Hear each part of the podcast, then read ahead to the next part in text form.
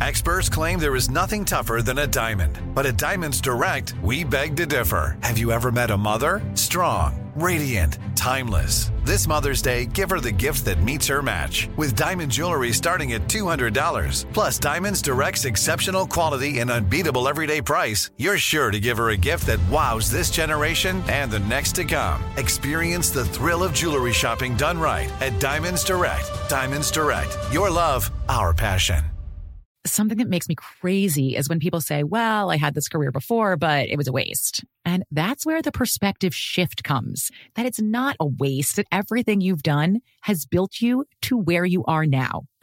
This is She Pivots, the podcast where we explore the inspiring pivots women have made and dig deeper into the personal reasons behind them.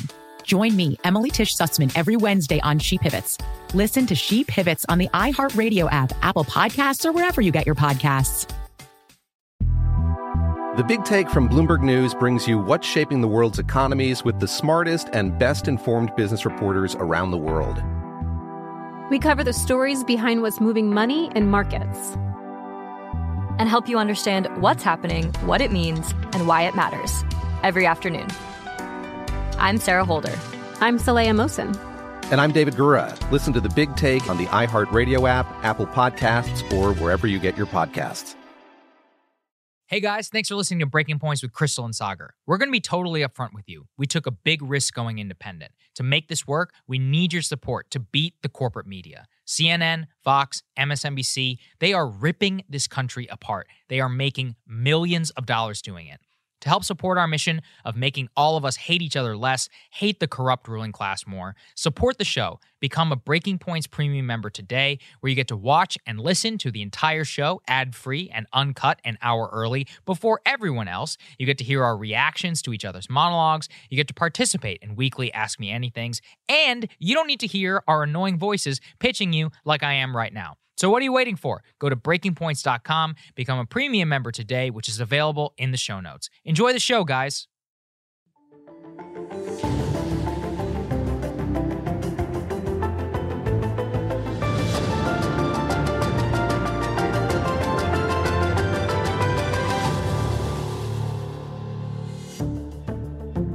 Good morning, everybody. Happy Monday. We have an amazing show for everybody today. What do we have, Krystal? Indeed, we do. Um, we have Monster show. so much to get to this morning. Huge developments. I don't think it's an understatement to say that today is going to be an absolutely critical day. Yeah, that's right. Militarily, uh, economically, and diplomatically, as it goes with Russia and Ukraine. Also, though, before I forget, wanted to remind you guys, because we are very excited about this, we are doing live coverage of Biden's State of the Union tomorrow night. Um, it's going to be me, Saagar, Marshall Kosloff, mm-hmm. and Kyle Kulinski. I've got this nice little graphic for you. Pre-show is going to start at 8. We will live stream State of the Union, then we will come back and do a post-show as well. So please join us here on this channel for that coverage. We're going to have a couple of special guests for you as well. But let's get right to everything that is breaking this morning. And I think before we get to the details, let's just say top line, both on the political front, the economic front, and the military front, this has gone pretty poorly for Russia. Yeah, that's right. But that actually creates a very dangerous situation. There's a concept called gambling for resurrection, where when we have you have someone like this who is backed into a corner, it only raises the stakes of the tactics that they could employ both on the battlefield, also in terms of cyber attacks to hit here. Also, we're going to get to an elevated nuclear threat coming from Putin, which might be the most significant thing to focus on today. But let's start with what we know of what is happening militarily on the ground in Ukraine. Of everything we're going to bring you today, these are the reports that you should be a little bit wary of yeah. just because it is very hard to get good information out of the middle of the war. You also have two sides that are interested in propaganda wins. And I would say the Ukrainian and their allied sides have a bit of a propaganda advantage in that the Russians sold this as a peacekeeping mission for their people. Mm-hmm. So it makes it harder for them to go out and tout battlefield wins when they're supposed to be there just keeping the peace. All right, let's throw that first tweet there up on the screen. We got some information yesterday yesterday from the mayor of Kiev that Kiev was surrounded and a siege had begun. That information has now been walked back. However, the best we can tell is there's satellite imagery of uh, Russian forces massing three miles long outside of Kiev, about 30 kilometers, 20 kilometers outside of the city. Those forces have been attempting to advance. So far, the Ukrainian military has been able to push them back. There are also reports that they had sent reconnaissance teams into the city right. that uh, the Ukrainians were also able to intercept. Let's go ahead and put this next piece up on the screen. So, this is a map of Ukraine that shows where Russian forces are. You have down in the south, I'm sort of starting in the south and going up counterclockwise. Uh, Melitopol was taken by the Russians, but progress there to the east to Mariupol has been halted. There is some reporting that is because of supply line issues. There's reports on the ground of Russians who are basically stranded, who run out of fuel, that they didn't effectively plan in order to make sure that they had their troops supplied and provisioned and gassed up so that they could continue this advance. You also have reports that Russian forces were expelled from Ukraine's second largest city. That is Kharkiv. But the very latest this morning is that, and this gets to the escalating tactics that you could see here, Russians have escalated in Kharkiv, and there are reports this morning of uh, massive rocket attacks and potential significant civilian loss of life. And that is part of the story that we're going to be watching here is that Russians, their tactics have been horrific, but they have not thrown everything at this that they could in an attempt to perhaps limit the amount of civilian loss of life. Well, with them stymied on a couple of different fronts militarily and this having not gone as quickly and as easily as Putin thought, that raises the prospect of more aggressive, more deadly weapons and techniques. And that is a potential sign of what's happening in Kharkiv right now. Also, if we could put that map back up on the screen, A2, back up for one more minute. Um, with regards to Kiev, where so far Ukrainians still hold the city, which is a remarkable accomplishment in and of itself. Uh, analysts are saying that Putin expects Kiev to fall relatively quickly. That has not happened. You can see, though, you've got the forces advancing from the north. You also, though, have forces closing in from the east, mm-hmm. which again creates a very dangerous and precarious situation from Kiev. And just to give you a sense, guys, I mean, it's one thing to look at this on a map, um, makes it kind of sanitized. War is hell. And we have video that we can show you of an apartment building in Kiev being hit by a missile and what this looks like on the ground. Let's go ahead and put this up here. I mean, these are this is yeah. that's people's homes. You know, this is the place people live.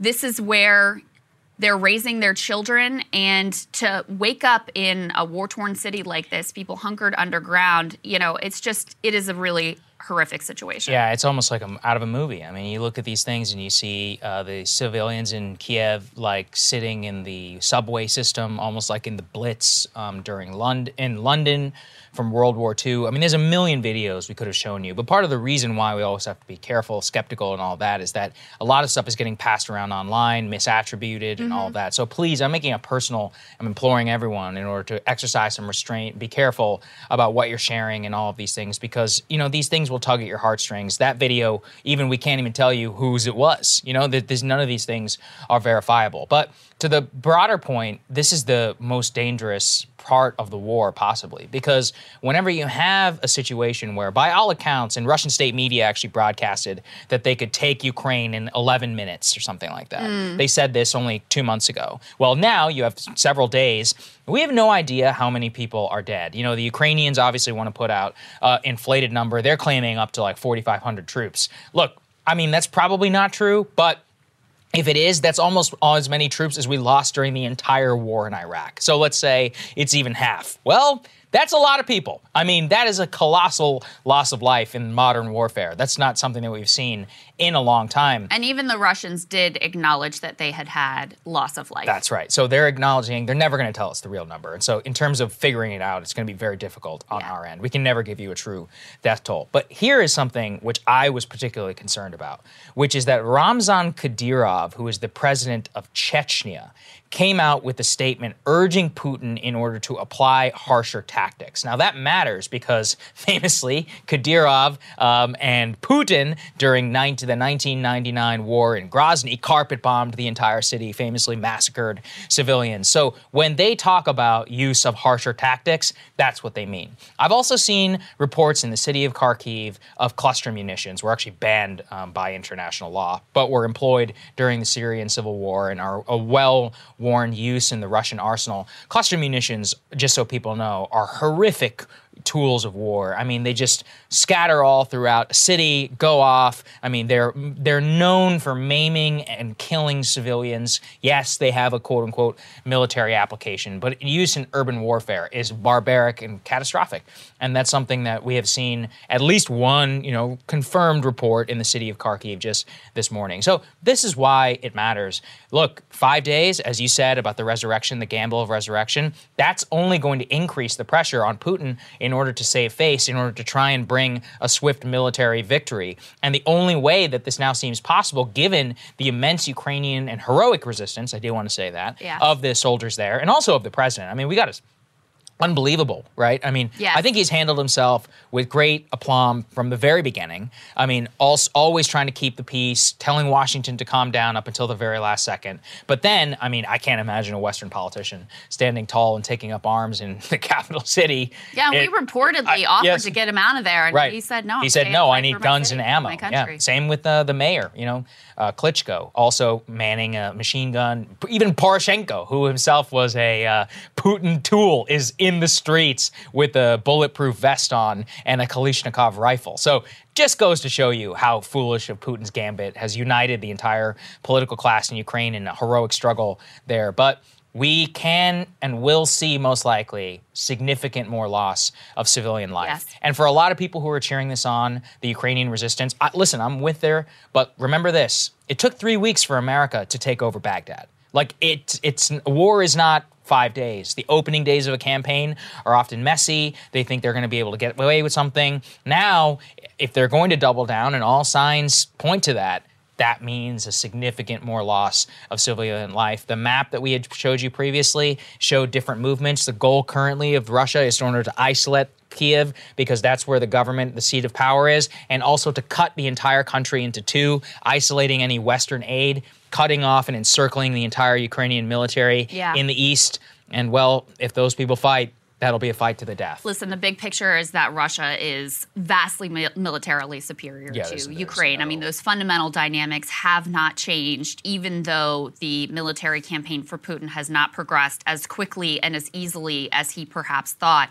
One of the tactical blunders uh, that analysts have been pointing to has been Russia's failure to establish air superiority right, out of the gates.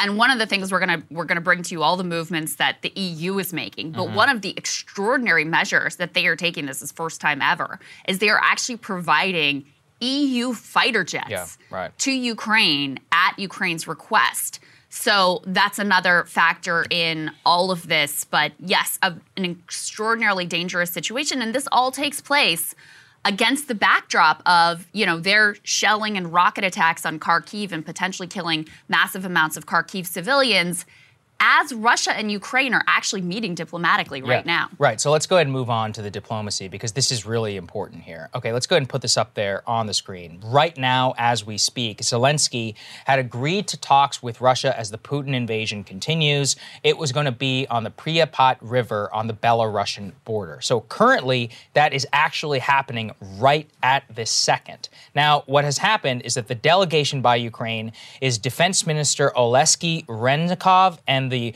MP David Arakhamia. I'm sorry, very, very sorry about the pronunciation of the names. He's the leader of the Zelensky party in the Ukrainian parliament. So those are the two chief representatives of the Ukrainian government. That being said, we should not have high hopes for a diplomatic solution at this point. The reason being that what President Zelensky had said is that, yeah, sure, we can meet, but I demand an immediate withdrawal of Ukraine of Russians from Ukraine and a- an immediate ceasefire with no preconditions. In effect, saying no, I'm not going to resign. All of that. The Russians, though, floating a talk with zero preconditions does go to show you that militarily things are not working out. However, they have still continued to demand maximalist political aims, Yeah. a total subjugation of Ukraine, not only subjugation, but an agreement that they will never host weapons up on their soil. That interpretation up to them in terms of what exactly that means. They are looking for a Belarusian client state in the state of Ukraine. And at this point, I don't see how Putin could possibly settle for any political settlement where Zelensky remains in power when he's so floated by the West, number one. Two, Zelensky is essentially pledged to fight to the death. He's requested fighters from the European Union. He's getting now lethal aid here from the United States. We're shipping him Stinger missiles. Sweden is apparently providing anti. I mean, to get Sweden to provide you with anti missiles is big. You've really messed up You've, then. you yeah you screwed up. uh, Finland is you know is getting involved here. I mean I, I have never seen Europe like this in my entire lifetime. I don't think it's existed at this state since 1940. I mean it really is one of the most united area. Putin has accomplished the unbelievable goal of getting the Europeans to stop bickering and, and to try to do something, which itself is a maximalist political feat. But on the diplomacy side too, the we are watching very closely what's happening with China. China remains basically the only grand strategic ally that Russia has in this fight. So let's go ahead and put this up there on the screen. And it's a fascinating look into actually how what's happened now with Russia's invasion of Ukraine is straining relations between Putin and Xi. And Xi, Xi Jinping actually has gone ahead and urged a diplomatic solution to the crisis. What's also interesting, Krystal, is that even though China continues to try to do kind of a both sidism, which is that we wish to see a cessation of hostilities and a respect of territorial integrity, but that, of course, is up to uh, debate, they are looking very closely and do not and are not using the same language that they would with respect to Taiwan. And I think that mm-hmm. this matters because what the Chinese are what the Chinese are implying in their diplomatic statements is that Ukraine was a separate country and it did get invaded by Russia. Now, if they the way they look at Taiwan is like if Taiwan's not a separate country, Taiwan is China. It just happens to be governed by a re- rebel government. We're going to bring it home, so to speak. Their way that they would talk about it is is you can't invade your own country, right? Whereas Putin is setting it up very differently, questioning the legitimacy of the Ukrainian state, period, but not in the same way. So whenever Xi Jinping is talking this way and the Chinese foreign ministry is putting out those statements, that is attention. And the reason too is that it doesn't take a genius to see that Putin has united not only the entire West, something I want to emphasize before we even get to the economic part here.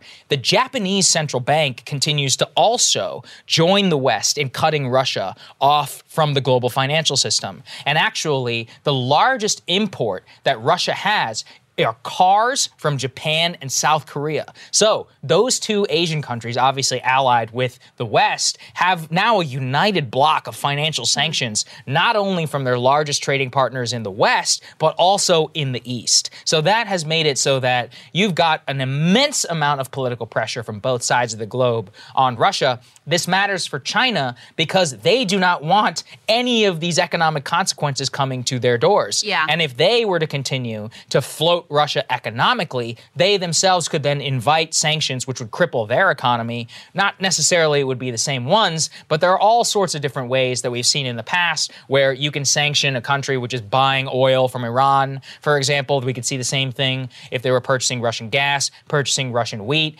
China has viewed this very much as, oh my gosh, Putin has invited the backlash of the entire world. We want an immediate end to this. So he does not even have somebody backing him Yeah. at the foremost in his maximal political goals. That is that's Yeah. right, and and this is really significant um, because the early signs from China were pretty bad. Yes. I mean there was even some speculation that maybe they had kind of a secret deal, and they sought immediately to sort of backstop the Russian wheat market, which matters a lot.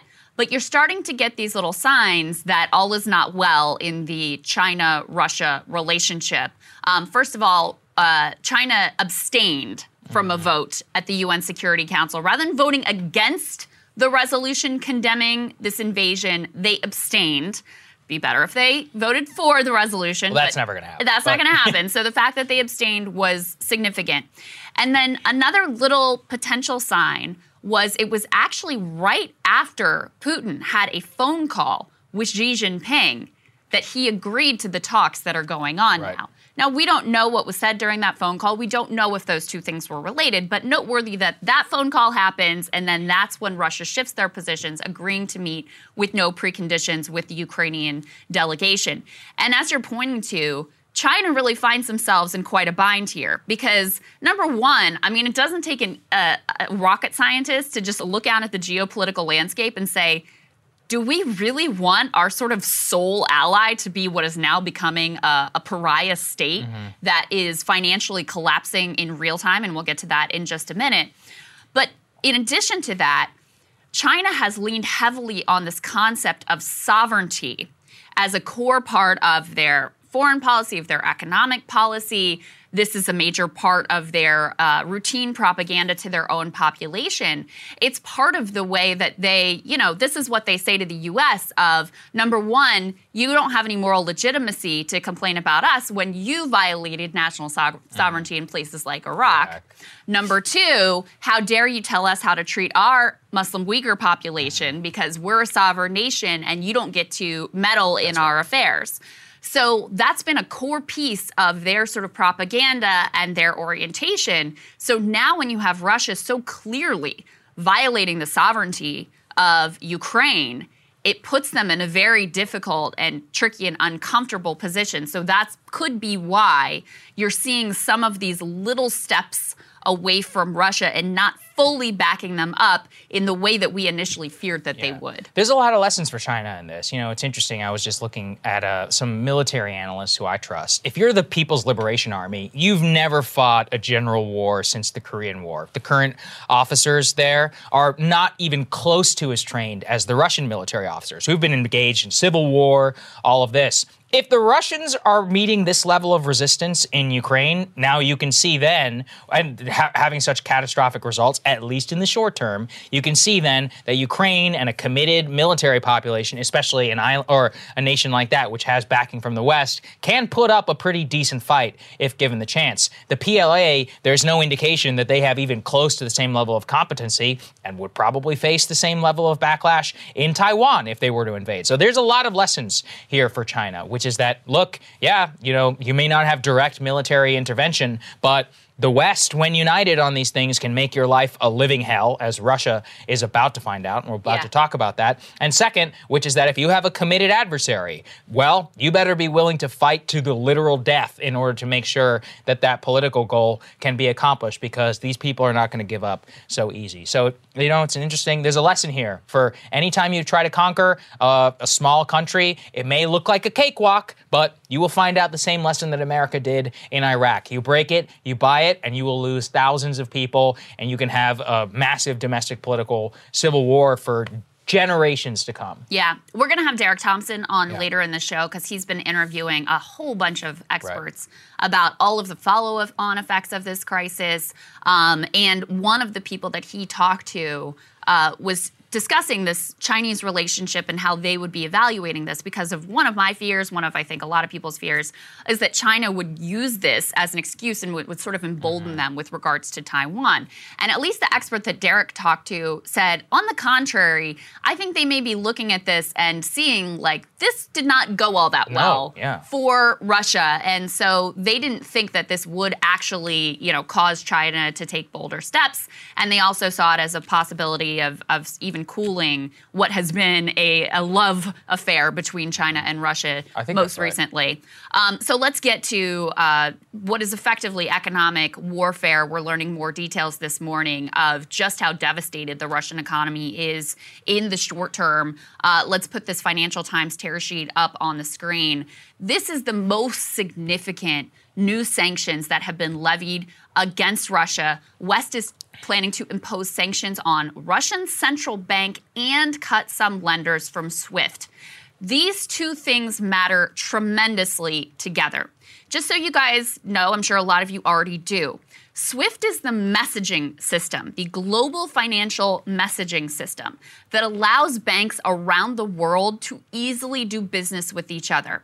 So when the US and our allies say we're cutting Russia's major lenders off of the SWIFT financial system, that makes it very difficult for them to conduct international transactions. Now, they have said uh, apparently they're trying to sort of exempt energy transactions from those sanctions. Reason being that you don't want to actually spike energy prices, both because of the impact on our populations, but also because if gas prices go up, that's actually a benefit to Russia, a petrol state. Right, so they're trying to exempt energy transactions. But one of the things we talked about last week and that Saagar you actually raised was Mm-hmm. the fact that Russia had these huge foreign currency reserves and there was a, a thinking that they might be sort of sanction proof Right. that they had ways they'd worked out ways and had a rainy day fund to be able to get around the worst of the sanctions and that's where the sanctions on the central bank come into play and effectively cut off some of their mechanisms for being able to get around these sanctions. And this is incredibly extraordinary. Um, they quoted uh, in that Financial Times article, they quote an expert that says a G20 central bank has never been sanctioned before. This is not Iran. This is not Venezuela. Our friend Jeff Stein has been doing reporting on exactly what this looks like and what it ultimately means. Let's go ahead and put his tweet up on the screen.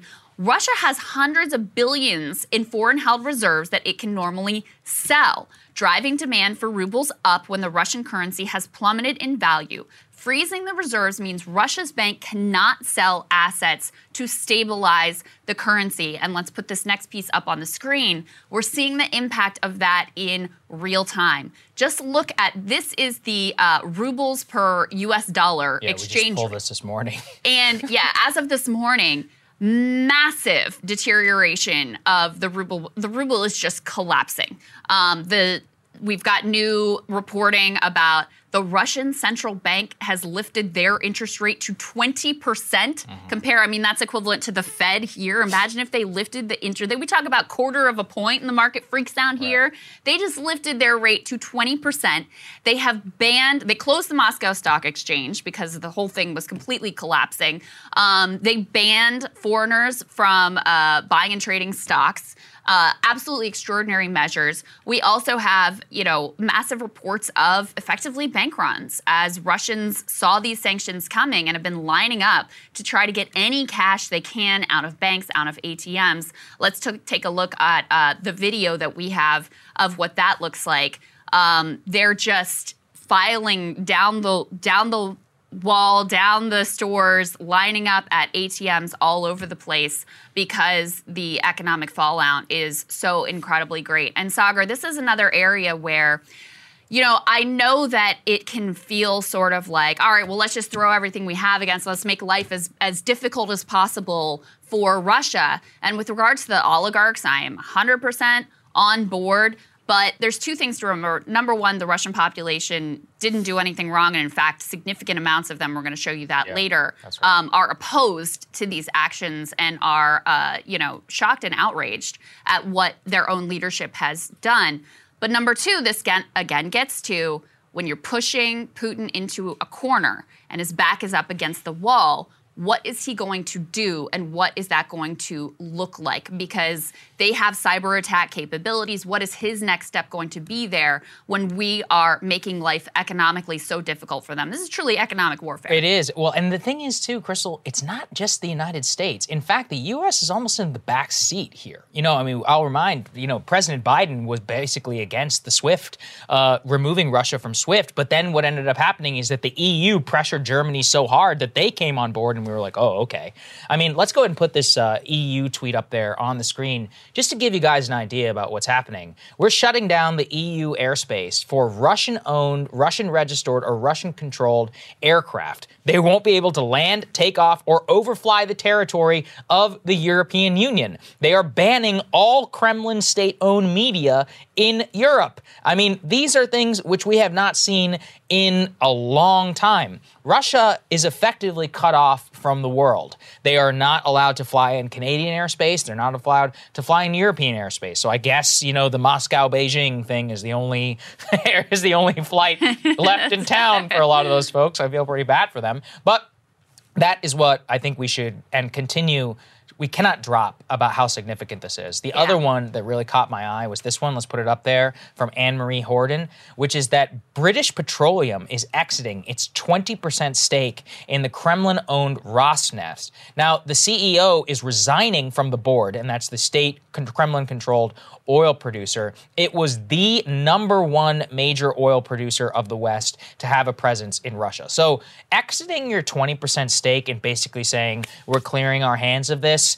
At the same time, I want to go back to what you talked about with the central bank. There are major margin calls all across Europe because Russia's bond values have been cut to the value of zero. And so, massive financial institutions all across Russia had Russian bonds as part of their portfolio. And now they are all having to pony up a lot of cash because a lot of their collateral was based in bonds, which now have zero value. Imagine we haven't that. seen stuff like this since the first world, the outbreak of the First World War, the outbreak of the Second World War in Europe. I I mean, the amount of backstopping that this had in European economies can't be overstated. So I do think people should prepare, and we're going to talk about this with Derek. But it's not just high pr- gas prices. There is, cas- as we found out in 2008, there are cascading effects to the Yes. global financial system. Yes. You have no idea what this is going to impact. So there's not just a bank run for the ordinary Russians who we have a video of that actually.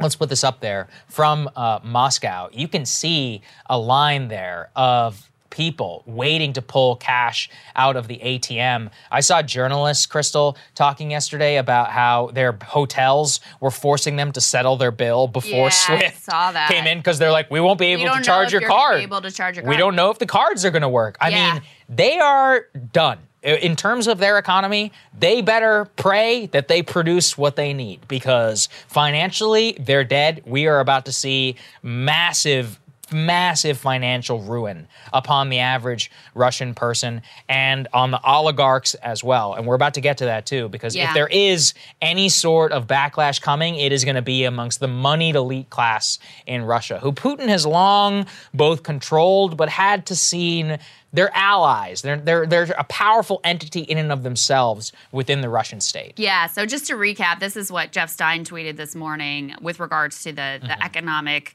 uh, collapse. Value of ruble collapses about 30%. Russia suspends stock market, runs on Russia's ATMs, widely reported. Allies block Putin from much of their 600 billion plus dollar reserves, um, which are not all held in dollars. It's it's a mix of currencies. And allies also hit sovereign wealth fund and Russia's foreign ministry. So massive economic consequences. And the other piece, Saagar, here with the EU is it's not just the financial uh, the financial sanctions. We also mentioned before they're sending fighter jet, jets. This is the first time ever that the EU has funded lethal aid in any circumstance. Right. yeah. And going all the way in with fighter jets is quite extraordinary. Uh, Germany has had in like this a sea change Huge. in how they're thinking about both their their military spending and also their energy posture. Uh, Chancellor Scholz announced a one-time increase of 100 billion euros for defense spending and a pledge to spend more than two percent of Germany's economic output annually on defense. He also proposed enshrining that threshold in the country's constitution so that this isn't just a, a one off thing. And for those of you who know German history, of course, they've always focused on diplomacy, been very reluctant to increase military spending. They've been the biggest doves on the continent. That's what Yes, basically what my whole That's exactly right. Yeah. So Yeah. you're going to get more into that, but that is an extraordinary shift in posture here um, as the EU really, you know, faces down and tries to grapple with what to do. In a lot of ways, I mean, they have been leading the charge. Again, I really want to caution that all of these moves are escalatory tactics.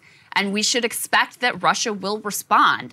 We should also keep in mind from history that when our sanctions have punished populations, that actually gives authoritarian leaders uh, a propaganda tool to say, you know, to let themselves off the hook and to sort of rally people around. It's it's the bad guys in the West, it's the U.S., it's the Europeans who are causing your sufferings. It's not my fault. So again, I know there's a lot of energy and a lot of desire to say, like, let's just go as hard as we possibly can. That doesn't always get you the result that you want. In fact, it can create a more intractable intractable and more dangerous situation. And that's an important point. And that is also the question. you we were saying this constantly. And then what? What is the next room? Russia is a proud country. They have a massive nuclear arsenal, which we're going to talk to soon. They have major cyber capabilities. They also backstop a huge part of the Western financial system. I'm not saying they shouldn't be punished. I absolutely think they should, but we need to be very careful and considered in what's happening. Otherwise, we're going to see a general war in Europe. And I don't want to panic people, but this, what we are seeing, is one of the biggest sea changes in European history in a, I mean, since the end of the Cold War. I, I don't think there's another way to describe it. And to see the European Union, Sweden, Finland, uh, all arming up, sending missiles, the European Union sending in fighter jets, the United States sending Stinger missiles, the same missiles we sent to Afghan rebels, uh, Mujahideen in Afghanistan during the Soviet invasion in order to shoot down uh, aircraft, which we have actually seen successfully used. You know, some Ukrainian air defense has been working quite well all of this can and will have consequences. We are at the beginning of a crisis. And may not feel that way because we're living through it. But when you read through, I mean, the July crisis of World War One was an mm. entire month before the first gun even started firing. And then even then, really what ended up happening in the First World War, it took like six, seven months before we were like, oh, this is how it's going to look like for the rest of the time. This is going to take time. And that is why when the invasion happened, something you and I emphasized was this changes the picture for decades. I mean, this is this is a global event that people will go back and you know, as we're living through history, so it feels real to us. But you know, we are in the very, very, very, very, very infancy of what will be a very long running crisis. I think for years to come, which is realigning the entire order. I Yeah. just uh, keep reminding of this actually Russian phrase from Vladimir Lenin. There are decades where nothing happens, and there are weeks where decades happen. That's, right. so true. And the last thing that I'll say about the sanctions and why we have to be very cool headed and measured in our response is there are some historians who effectively say that um, Japan before World War II, part of the reason why they hit us at Pearl Harbor is because they were financially struggling Yeah, and backed we cut them off from oil, uh, which they needed in order to finance their campaigns against the Dutch East Indies and all of that, and that's part of the reason that they struck against. Us. Yeah, us. and so this was Yeah. a, a desperate move Right. uh, to lash out. And military, their military planners knew at the time that it could be a disaster, but they they sort of didn't know what else to do, and they're backed into a corner. It's not to justify it, Yeah, right. so at all. they wouldn't But- have needed the oil if they didn't have to do a genocidal campaign. Indeed, yes, but that's that's you know those are the sort of considerations you have to have. Is you're dealing with someone who militarily things have not gone as well as he thought they would. Um, he's facing protests from within his own population at some level. There is some significant level of dissent that we'll show you, not to mention global protests, not to mention the Chinese are kind of, you know, a little bit wary of what's going on here. And then the economy, um, this is all out financial warfare on the Russians. So you have to always think of okay, what is that going to force your adversary? What sort of thinking is that going to cause them to engage in? Again, with this idea of gambling for resurrection. And one of the other signs that you know there's a little bit of fraying even within the regime, Saagar, is the hmm. way that a, a couple of the oligarchs have responded. Yeah, so let's get to this. This is incredibly important. This is going to be the watch. You know, I've been reading over the weekend trying to look at how internal Kremlinology itself has always been a study and a discipline in Washington. At that time during the Soviet Union, it was to try to figure out the warring factions within the Politburo. Modern Russia is a little bit different. So you have Putin obviously surrounded by sycophants within the government, but you have an independent economic entity which is intertwined with the state and subjugated to it, but also incredibly powerful. That's the oligarch class. Oligarch class has an immense amount of interest and power. They have now amassed tens, uh, hundreds of billions of dollars personally. Some of it they owe to Putin, but some of it they've amassed on their own, and they are not happy about what's happening here. So, this is something I'm watching very closely. If there is any movement against Putin within the Russian state, it is completely dead unless these people are on board. So let's put this up there on the screen. The billionaire Mikhail Friedman has called the war in Ukraine, quote, a tragedy and has called on bloodshed to end. So the key thing is that Friedman is from Lvov in western Ukraine and his parents live there. He's the very first oligarch to go ahead and speak out. But He's not the only one. We saw already that there are major costs that are being um, incurred by many Russian oligarchs. Uh, Abramovich has had to basically divest himself of his stake in Chelsea. Many of their yachts have been seized. Uh, many of their planes are now long, no longer able to fly in all of Europe, where they own an immense amount of property. A lot of their kids live here. Um, I don't know if anyone's been to Williamsburg, but basically half of Williamsburg, Brooklyn, is owned by these Russian oligarchs. Oh, really? Yeah, oh, oh, yeah. I mean, all these high-rise towers on the water and stuff. You'd be surprised if you hear English being spoken in those buildings. All these penthouses. You know that what's that disgusting building in the middle of New York, the Well, they- Time Warner Center? They call, oh, yeah. they call it the the new one is called the balance sheet that has Right. all the architectural because it just it's so ugly it just Yes. goes straight up. Yeah, it's a straight up one. Yeah. Yeah, that one is like half owned by Russia elevators and don't China. work. And It's another one that caught my uh, eye just this morning, don't have time to go into it, or to make an element. Oleg Deripaska, the aluminum uh, baron, also somebody who was intertwined with Steele dossier and all of that. Yeah. He said this morning, quote, a hiked rate, the mandatory sale of foreign, country, uh, foreign currency, this is the first test of who will be responsible for this banquet.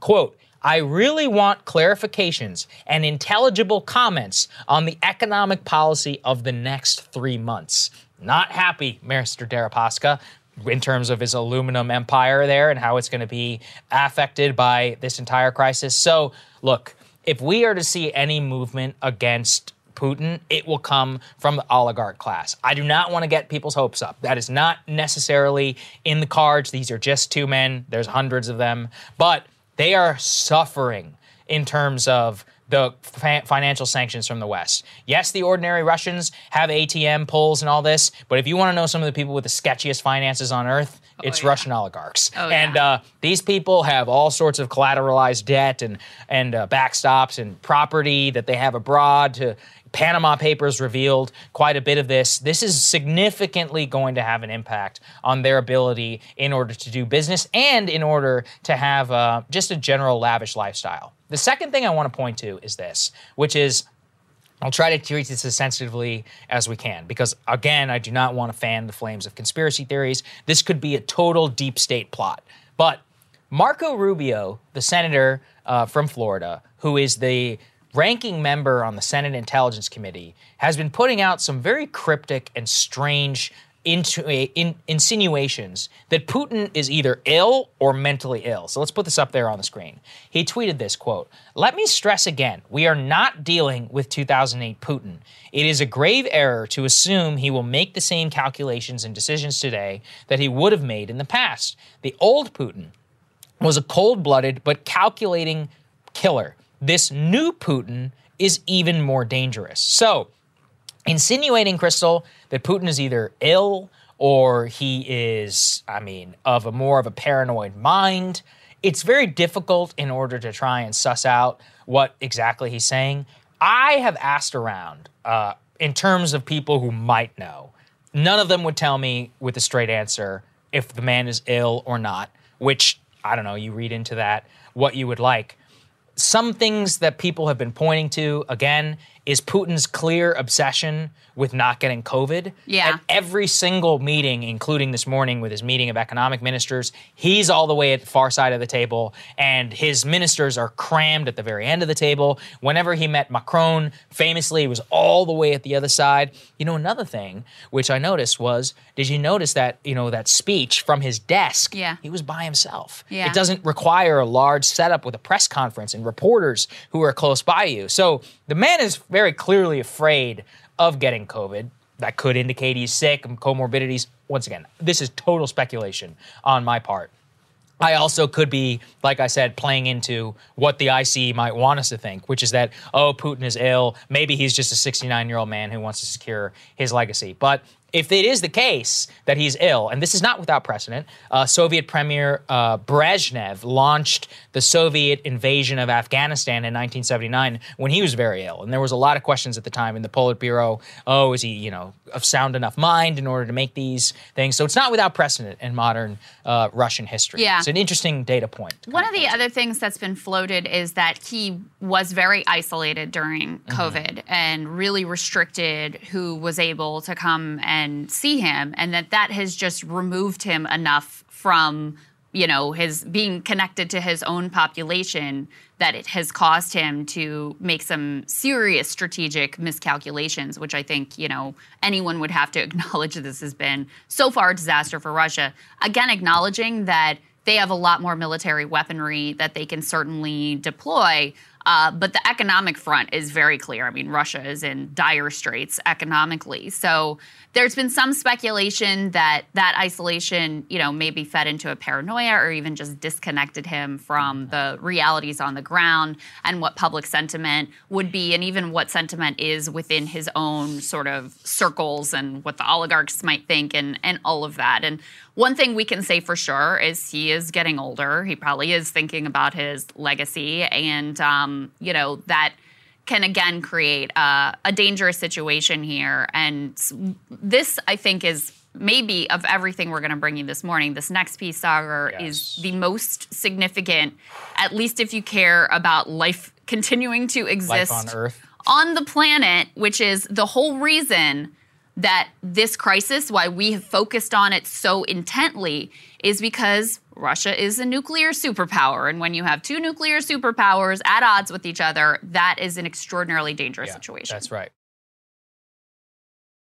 Let's go ahead and move on to the nuclear side. As we found out in 1914, a small, isolated military incident um, in Eastern Europe can soon become a global conflagration, drawing in the entire West. Uh, my greatest fear is that we are at that situation, and Putin doing himself and the world absolutely no favors in one of the most reckless statements by a world leader in decades. Let's go ahead and put this up there on the screen. Yesterday, Putin, in response to Western sanctions, issued this threat quote, Western countries aren't only taking unfriendly economic actions against our country, but leaders of major NATO countries are making aggressive statements about our country. So, I order to move Russia's deterrent forces to a special regime of duty. And to be very clear, he also said, quote, the consequences of this will be such as you have never seen in your entire history, meaning that this is an explicit order to Russia's or, nuclear arsenal to ready their state of no, to increase their state of readiness. Basically, to the second highest level that exists in Russia. You know, here in the U.S., we have the DEFCON uh, def- defense conditions. They are at the equivalent of where we were during the Cuban Missile Crisis, just so people can understand. This is an explicit nuclear threat by the leader who has his finger on the button of the second largest nuclear arsenal in the world. I just checked the stats this morning. The 90% of the world's nuclear weapons, Krystal, are held by the United States and by Russia. Do not underestimate their nuclear arsenal whatsoever. And there are also several other troubling moves that have happened just in the last in 24 hours. So Belarus, which is of course the neighboring country of Russia, semi-client state, has actually changed its constitution in a constitutional referendum revoking its non nuclear status yesterday, paving the ways for Russian nuclear weapons in the country. Now, the reason that this matters, let's pull this next one up there on the screen, which is that because on the on the Putin nuclear threat, Russia's military strategists have long complained about anti-ballistic missile systems near the Russian border, given the you know uh, eastern, the Baltic states' inclusion in NATO. They say that this gives the U.S. a first strike winnable capability. So when he's ordering readiness and then also getting Belarus in order to revoke their non nuclear status, we are talking about marching first strike capability much closer to the West via Belarus, Krystal. We're talking about hundreds of miles, but that matters whenever it comes down to this fractions of a second flight time for intercontinental ballistic missiles. So all of this is terrifying.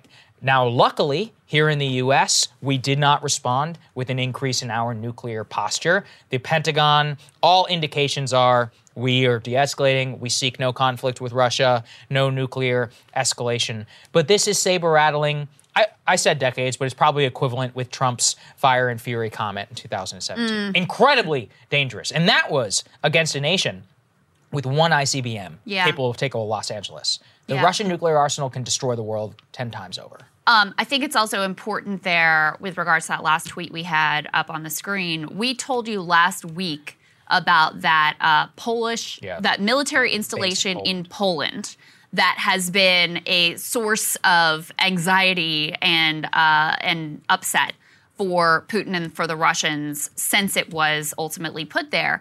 Now, we say this is uh, anti ballistic missiles, that this is not about you, this is about Iran.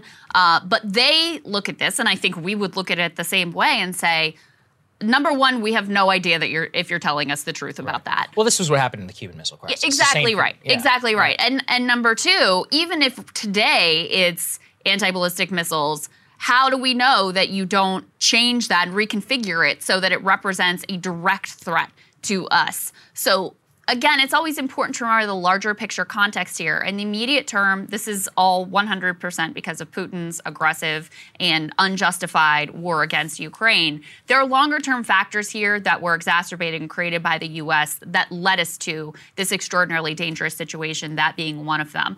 One other piece here on. Um, you know how you should take this nuclear threat very seriously, even though, and we're going to get to this too, there are voices in the US media who are saying, nuclear threat, don't worry about it. It's just a bluff. Don't take this guy seriously. You should definitely should take, take him seriously. There was a Russian state TV presenter, uh, Dmitry Kislyov, I think, who delivered a monologue in which he posed the question why do we need a world if Russia's not in it? Uh, while he was considering Putin's announcement that they were putting Russia's nuclear forces on high alert. Quote, in total, our submarines are capable of launching over 500 nuclear warheads, which guarantees the destruction of the U.S. and all NATO countries to boot. That's according to the principle why do we need a world if Russia's not in it? So, this is what the Russian state TV propagandists, this is the type of inflammatory um, and extraordinarily nihilistic rhetoric that they are using. So, make no mistake, this is a just insanely dangerous situation that we are facing down right And now. And what did we just tell you? Putin is paranoid. He possibly, you know, is surrounded not by rational voices. That's a nightmare scenario for a man with the finger on the button. I mean, you saw there the leader of the uh, in that screenshot that we showed you all, the head of Russia's nuclear program and the their equivalent to the Joint Chiefs of Staff nodding, you know, going along with this order. I actually pulled a quote from uh, Robert McNamara's The Fog of War. I don't know if anybody's seen the documentary. I highly recommend it. And in his review of the Cuban Missile Crisis, here's what he said, and this is very important. I want to say, and this is very important, in the end, we lucked out. It was luck that prevented nuclear war. We came that close to nuclear war at the end, and he holds his fingers up like hmm. this. Rational individuals. Kennedy was rational. Khrushchev was rational. Castro was rational. That's from Robert McNamara, the Secretary of Defense during the Cuban Missile Crisis. Basically declaring was, we lucked out. I mean, if anybody's read the history of the Cuban Missile Crisis, you know, if Kennedy responds to the aggressive telegram and not the conciliatory telegram from Khrushchev, none of us are here right now. The city is gone. And this is something which we cannot, we have to take so incredibly seriously. Because, and these are what these idiots online are saying, people like Louise Mensch and Adam Kinzinger, being like, oh, Adam Kinzinger, who we'll get to, this moron, says the breathlessness over nukes is mind blowing. We used to call his bluff. This is the Soviet Cold War play to make the public fear Russia. Yeah, we should fear Russia, okay? I mean, if the odds of nuclear war are 1%, that's pretty high for the Yeah. destruction of the entire world. Yeah. Frankly, I would put it higher than 1% right now. And I, again, I do not want to scare you. It's not like we have had times in our past where eyeball to eyeball, checkpoint Charlie, the tanks uh, standing next to each other. We're not there, not there yet. It's possible though. And if it's within that realm of possibility, it is the job of the West, of the leaders, and all of us together to ensure that this doesn't happen. I don't think the seriousness of this is sinking in for a lot of people. We've not had to live with the immediate threat of nuclear war in the West for 30 something years, but it's back. Do not do not underestimate the chances that this thing can go hot. This morning, I was reading a book called The Bomb by Fred Kaplan. Um, and actually, what's very important, I highly recommend the book, by the way. It's a history of nuclear deterrence by the United States. It's very readable. What they point to in the book is that nuclear annihilation is a core military tenet of both the United States and Russia. Not only in terms of deterrence, but at, it's reflecting the, the mindset of what you just pointed out there, which is that what's the point of living if we can't exist? And in that state, we are going to annihilate not only Russia, but make Europe unlivable. Again, this is why the fact that, you know, Putin is things aren't going well and he's backed into a corner. His economy is collapsing. He's cut off from the world. The the military uh, campaign is not going as quickly as he had thought, even though they maintain vast military superiority.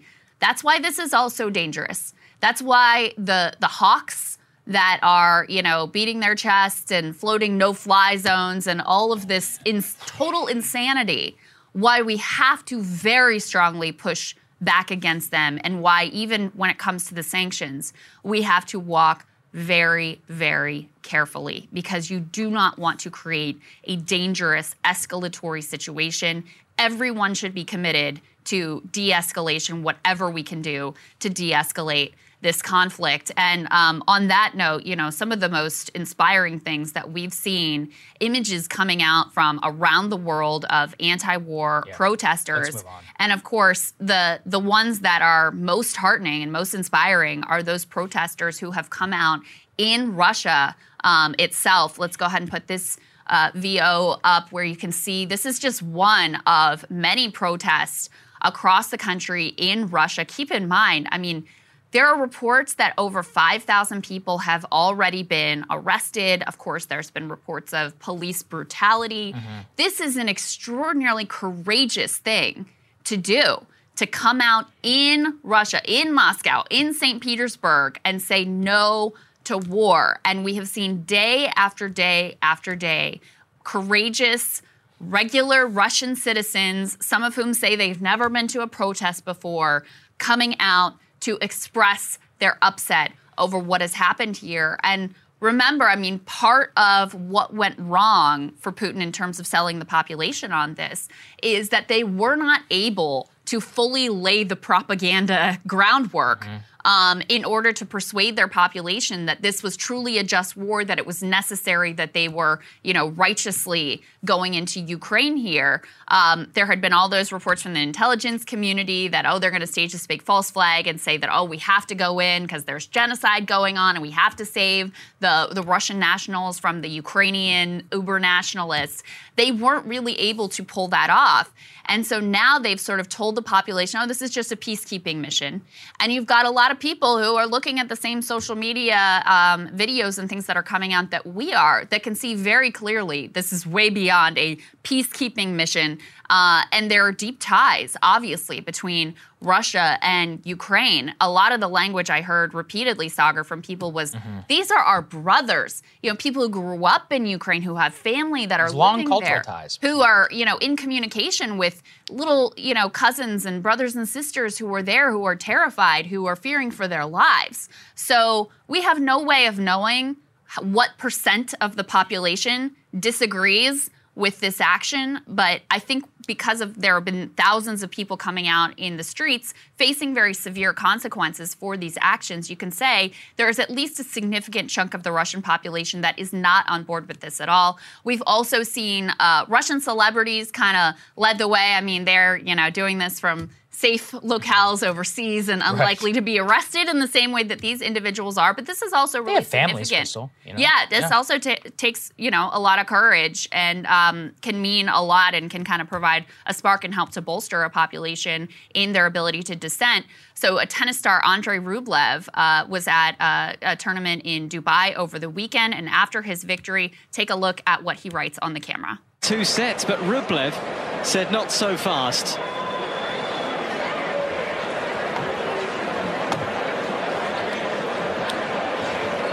And he might just have a message, Andrei Rublev. I think we can get behind that. The Russian And I saw uh, Medvedev. He wrote "No More War." For he wrote "No More. War." Yeah, for those who are listening, writes "No More War" on the camera lens there for everyone to see. I saw Dmitry Medvedev also made some comments saying, you know, as a, a tennis player and someone who cares about travel, you know, being an international figure, I always want peace. Um, we also had Alexander Ovechkin, who is a hockey player for uh, the Washington Capitals. Let's put this next tweet up on the screen. He wrote on his Instagram, he shared a picture of himself, and the caption says, Please, no more war, Alexander Ovechkin. So these signs of dissent within the Russian population are significant. Again, we don't want to oversell it here that you have a couple of the oligarchs, that you have, um, you know, thousands of people in the streets willing to risk arrest that you have a significant number of sort of Russian celebrities who are coming out against the war. These are all significant things, but we also don't want to oversell it and make it look like, you know, Putin's about to, his regime is about to topple any day now. Right, yeah, and the, the important part on that one is that the celebrities themselves, especially Ovechkin, he was very tight with Putin. Putin, you know, long would take pictures with him, and he would, uh, and all of that. It was, it's part of their soft power um, across the globe. So to have them speak out is incredibly, incredibly significant. And the current numbers are about 5,500 people have been detained at various anti-war protester protests since the invasion began on Thursday. That is according to an open source information monitor. There is no way to know. We shouldn't oversell it. It's not like there are hundreds of thousands of people, but these people are very, very brave um, in order to come out. Given the to do these. consequences of what it means to come out and what it means to get arrested, Yes. you know, the fact that you even have thousands of people on the streets is pretty extraordinary. Oh, it's completely extraordinary. And we also see protests all arrest across the world, especially also in Belarus. Let's go ahead and put this up there on the screen, which is you saw thousands of people gathered here um, surrounding the defense ministry in Belarus, actually chanting glory to Ukraine. Again, these are the real heroic protesters. They face actual jail time.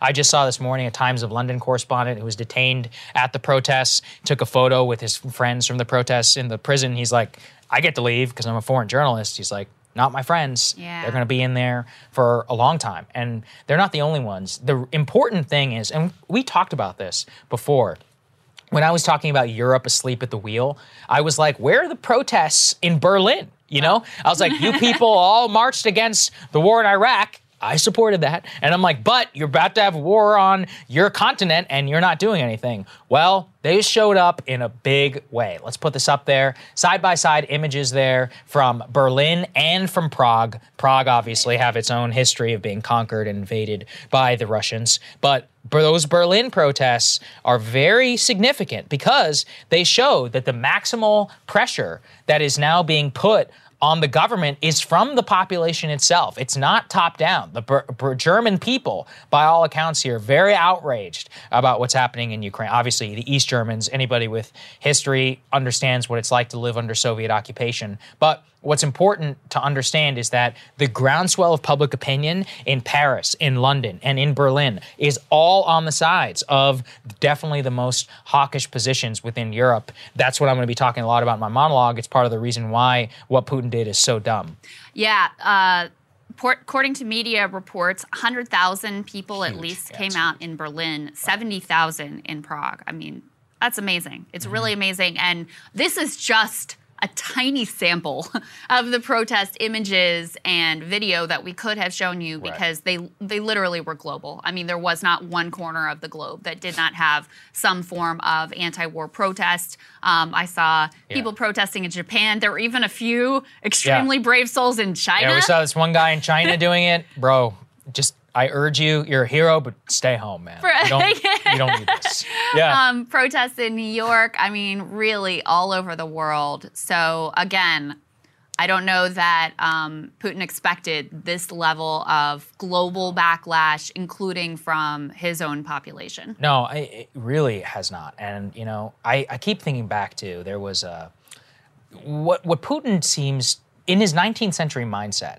Something he's forgetting is that in the stark age of the internet, when you can see a image of kid, I'm not saying it's enough to bring the full force to bear. You know, we all watched what happened in Syria. And look, that situation was complicated, so I'm not saying anything should have been done. But it's you can have mass genocide, as we've seen also campaigns in Yemen, elsewhere. But if enough people catch on and care, you will have significant backlash. And that is what I think he has underestimated, which is that in the age of the internet, we found this out too in Iraq in 2003, when there are cameras, and same in Afghanistan, there's a lot of stuff that you just can't get away with that you Yeah. used to be able to um, in the 19th century. So Yeah. that's one of the updates that you have to make in modern warfare. They clearly, there's clearly a significant chunk of the Russian population that is not buying this as a peacekeeping. No, and they're about to suffer, like really suffer. I, I feel so bad. I want to say this too for these young Russians because we're about to talk about this. Uh, they are, I mean, a whole generation of people my age and your age.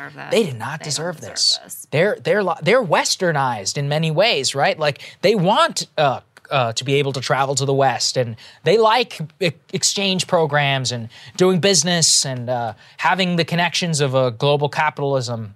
That's dead for them. They're going straight back to the days of autarky in a blink of an eye. Yeah. I feel really bad for them. It's it is. I mean, they're they're suffering already. They're suffering when you see the the massive crash in the um, financial situation of Russia that has happened in the blink of an eye. That's right. Okay, let's get to the uh, warmongering. This is, look, for all of, uh, we've been talking about Putin and his folly. Don't worry, we've got plenty of neocons here in DC who are Idiots. calling for some of the most inflammatory actions I've ever seen.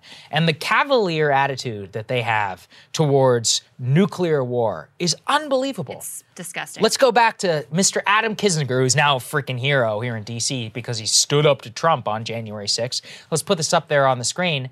The fate of Ukraine is being decided tonight, but also the fate of the West. Declare a no fly zone over Ukraine at the invitation of their sovereign government. Disrupt, disrupt Russia's air ops.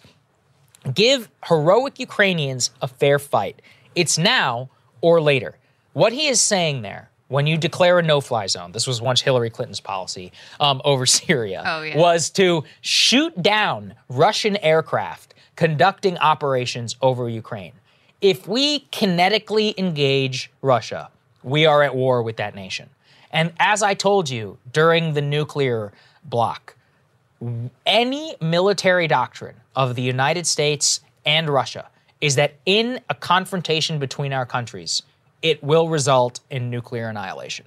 That is core military doctrine going all the way back to the days of the Soviet Union.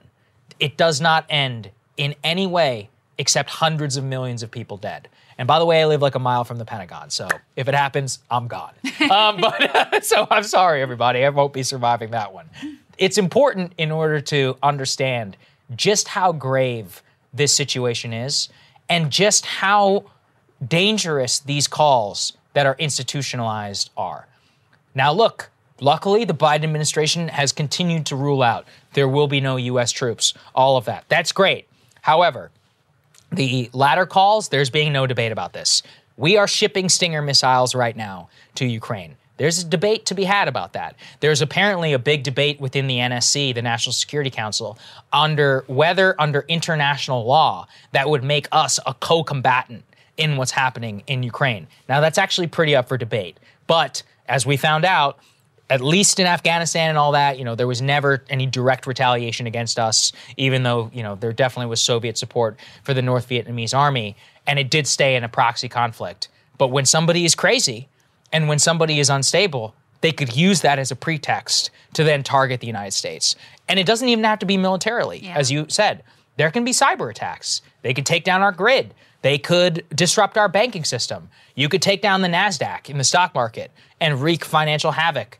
You could take down Germany, I mean, their financial system, and that would cascade over here. There's all sorts of different uh, outcomes through which this can happen. And we continue to see, let's also, I'll put that next one up there I alluded to around nuclear war whenever he says the breathlessness over nukes is mind blowing. We used to call this bluff. And Louise Mensch saying very, very, you know, she's she's so uh, sure about this. Putin's not going to fire a nuke. Can everybody please get real? If he tries, he will be eliminated. Well, yeah, he will. Um, but so will a lot of other people in Russia and here in Washington. So this again, you cannot speak this way whenever we are talking about hundreds of millions of people dying in thermonuclear war. And we continue to see maximalist calls from a lot of people who are at the top of Russiagate, Krystal. Yeah, well, that's exactly, and that's an important point. Yeah. I mean, let's make it totally clear. Adam Kinzinger, resistance hero, is calling for World War III. Yeah, he is calling for World That's War III. that's, That's, what this amounts to. And so I'm very opposed to cancel culture. People can voice their views, but if you're Yeah, going to cancel anyone, get this guy off of Twitter, and certainly don't book him on your cable news shows Yeah. so that he can spout this type of absolute insanity. I mean, total insanity here, and to do it so casually. This is not a game. it's not a game. This is not a joke and this is not a game. We should be looking for every possible way that we can de-escalate this situation and that's why I'm so nervous about some of the the harshness of these sanctions, some of the measures that are being taken including fighter jets being sent over from the EU and our our Stinger missiles because you are just creating an escalatory ladder rather than trying to find ways to de escalate the situation. So these people are completely reckless, they are completely insane, and everyone who had a role in helping to elevate them into these figures of esteem with a massive part of the population. I mean, this is what you get for that. This is who you have elevated. And of course, it goes way beyond adding Adam Kinzinger. Um, but by making it just, hey, if you're against Trump, then we like you, you've put all of these neocons with the worst and most dangerous possible foreign policy views into positions of power with a large portion of the Democratic and liberal base. And the other piece of this is, again, we've sort of been operating today under the assumption that okay well something's going to happen you know ukraine is where the action's at and that's it we don't know that we do not know that especially you know we were people who were very skeptical that putin would do even what he has done because it was so, such an insane move ultimately who's to say that he stays in ukraine that one of the dangerous sort of lashing out moves that he doesn't make is going after, let's say, Moldova or doing something, you know, skirmish on uh, the border of Poland. Then, then what? Then what sort of pressure are is Biden going to be under to actually directly engage us into this conflict? So these people need to be shamed. They need to be shunned. They need to be called out every single time they make one of these absolutely insane suggestions of, hey, well, how about we casually get ourselves into World War III? And oh, by the way, don't worry about the nukes. Yeah, that's that's really the biggest. The, you can't overstate that. And you know, another Russia Gator, Krystal, who you found. Let's put mm. this up there. Eric Swalwell. Let's put it up on the screen. Says that we should quote kick every Russian student out of universities in retaliation against Vladimir Putin. Look, the oligarchs and their kids, yeah, 100%. Get them the hell out of here, okay? In terms of punishing those people. But like I just said, I mean, these younger Russians, as long as they're not spies or have, you know, like uh, whatever allegiance to the Russian government and are here studying, leave these people alone. Yeah. I mean, and, you know, the, their lives, their generation, and all of that is completely getting destroyed domestically. These types of calls are vindictive. Are it's the type of uh, mindset which led to what the Alien and Sedition Acts and some of the worst That's periods right. of our history. right. And we should remember that. You know, our, our beef is not with the Russian people. The Russian people Yeah. did nothing wrong here, and I saw I saw the Swalwell thing, um, kick every Russian student out of universities. I mean, it's just remarkable how sort of casually they go to these extraordinarily xenophobic places after spending a lot of time, you know, decrying that sort of language and behavior from Trump and his allies. I saw someone else on Twitter who was like, seize all their property, mm-hmm. you know, kick them out of schools. I mean, just sort of competing. This is this is what's happening in that segment of the the liberal ecosystem is they're competing to show how cruel they can be to the general Russian population. And that also is not a, a fruitful or productive or moral direction to go in. yeah, that's right. Um, all right, guys, it's crazy that this is uh, this like barely made it into the show today, considering what massive, huge news this is. but we now know who Biden's SCOTUS pick is. Um, it is U.S. Court of Appeals judge uh, for the District of Columbia Circuit. Ketanji Brown Jackson, and this was someone who sort of was seen as the uh, front runner all the way along. But you'll recall there was a big push from Jim Clyburn specifically, but also Lindsey Graham, to get Michelle Childs instead. We detailed here for you what a terrible choice she would have been. She was a management side uh, labor attorney. That means she fought against uh, workers on any number of fronts. Her firm was sort of classically classic union busting firm. She also right before she was uh, nominated by Obama to, I think, the district court, she uh, sentenced a man for a trivial amount of weed sales to 12 years in prison as this sort of like lock him up mentality to try to further her own career. So they did not go with her. So that was good news. Let's go ahead and put the Washington Post tear sheet about this nomination up on the screen inside Biden's pick of Ketanji Brown Jackson for the Supreme Court. Um, there are a few things that are interesting here. I will confess I have not done a thorough review of her record, but there are some indications that are pretty good, especially on issues of labor, which obviously we pay special attention to too. In terms of her record, one thing that people point to is she was a public defender. She also will be uh, close to, I think she'll be the second youngest member of the court if she is confirmed. She's 51 years old. Obviously, that matters in terms of she'll be there for a long time and have a Right. chance to shape the court. Um, one of the things that I liked that they detailed in that piece is that she was in an influential p- uh, position on the DC Court of Appeals during Trump's administration.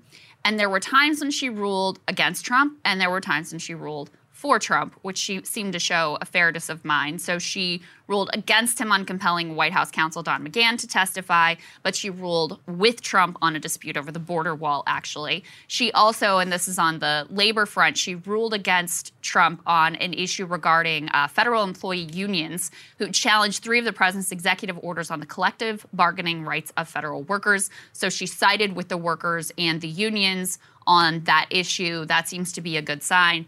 In terms of her ability to get confirmed, this is also probably another reason why she was selected. She was confirmed to that appellate judgeship less than a year ago. And when she was confirmed, she did have support from some senator, Republican senators, three in particular, Lindsey Graham, Lisa Murkowski, Murkowski and Susan Collins. So the fact that they just voted for her less than a year ago makes it more difficult for them to make the case now that suddenly she's terrible, suddenly she's out of bounds. Yeah. Now, that's no guarantee. Susan Collins uh, so far has issued just like a vague statement. She said her she's an experienced federal judge with impressive academic and legal cred- credentials. I will conduct a thorough vetting of Judge Jackson's nomination and look forward to her public hearing before the Senate Judiciary Committee and to meeting with her in my office. And the last thing I'll say about her record is um, that you know to me is encouraging is she represented one of the detainees in Guantanamo Bay and was also yeah Right. was also now I like that. I'm sure there will be Republicans who say, you know, she's defending terrorists, et cetera. But, um, you I- know, to me, there's no huge age, red flags so. here in terms of her nomination. I actually don't think so in this day and age. You I feel like so? that culture war is long gone. At this point, civil know. Liberties is now. see it. You're, yeah, maybe uh, amongst a few people. I think the key point is look, she's already gotten 53 votes in the Senate. That's incredibly important because it's going to be hard to justify why you voted against someone here and if I voted for someone there. Ma- Murkowski and Collins have, you know, both generally not not succumb to more of the culture war whenever it comes to the Supreme Court view, absent Kavanaugh, of course. And so I think that that's incredibly significant. By and large, it's significant because she's a new. She's probably going to be the next Supreme Court justice. On the other hand, she's filling a liberal seat. It doesn't change the balance of the court. Correct. It won't f- uh, fix jurisprudence and our broader problems with the court writ large. so it's important. Um, we did feel the need to bring it to you. Yeah. Uh, yeah. Not It's- much else to say, to be honest. Yeah, and Yeah. it's important that it's Ketanji Brown Jackson Right. and not Michelle Childs. There you go. Uh, I think it's apparently Biden called Clyburn before he made the pick public and Mm. told him basically you're going to be disappointed. Um, but you know, I think that's that's a small victory. And while it may not matter right now in terms of the balance of power on the court, down the road, you know, it could make a difference who you have there, especially since she is so young. Yeah, so that's right. Wanted to bring you that. Krystal, what are you taking a look at? Well, guys, there's a couple of clips going viral from news coverage of the war in Ukraine. And the reason so many people, I think, are watching and reacting to them is because they really seem to give up the game on something really central to the media's coverage of Ukraine. Namely, why are they so deeply concerned for the victims of this particular crisis, in contrast to the indifference or outright contempt displayed for the victims of any myriad of other crises around the world? Let's take a look. Now with the Russians marching in, it's changed uh, the calculus entirely. Uh, tens of thousands of people have tried to uh, flee the city. There will be many more. People are hiding out in bomb shelters. But this isn't a place, with all due respect, um, you know, like Iraq or Afghanistan that has seen conflict raging for decades. You know, this is a relatively civilized, uh, relatively European, I have to choose those words carefully too, uh, city where you wouldn't expect that or hope that it's going to happen. So it's partly human nature, but they are not in denial. Me, I'm sorry. It's very emotional for me because I see European people with blue eyes and blonde hair being killed, children being killed every day with Putin's missiles and his helicopters and his rockets. And so, of course, I, I, understand and respect the emotion. What you are outlining there is this tension between longer term efforts to apply pressure to Vladimir Putin, such as financial se- sanctions, and the very immediate military threat which you're experiencing. Now the unthinkable has happened to them. And this is not a developing third world nation, this is Europe. This is Europe, civilized, blonde haired, blue eyes. In case you didn't get it, not in the Telegraph wants to make it even more clear for you, writing, quote, they seem so like us. That is what it makes it so shocking. Ukraine is a European country. Its people watch Netflix and have Instagram accounts, vote in free elections, and have uncensored newspapers. War is no longer something visited upon impoverished and remote populations. It can happen to anyone all just seemingly a bunch of different ways of trying to say, oh my God, they're killing white people. Now, these reporters and analysts clearly expect that the white American and European majorities will care more about the humanity of these particular victims because we share similar levels of melanin. And that is certainly part of what's going on here. After all, you do see some countries right now opening their arms to the white refugees of the Ukraine war while closing their doors to those from Africa and the Middle East. It's easier to otherize people who don't look like you or have different cultural practices or traditions or religions. But melanin solidarity is not actually the real story here playing to a shared racial and cultural identity, it's really just a tool. It's a means to an end that the news media is using to persuade Americans that they should care more about the people in this conflict than in any number of other conflicts that they are not covering whatsoever.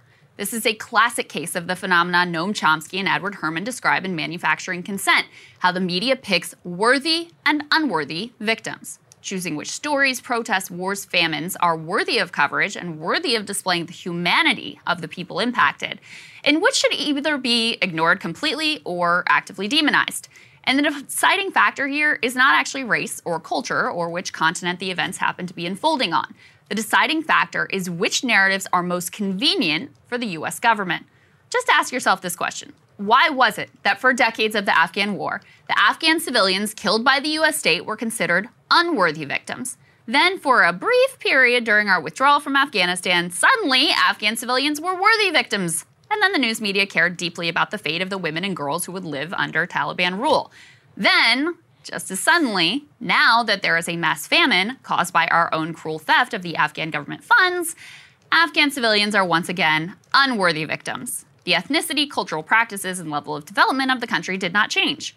What changed was which narrative was convenient for our state.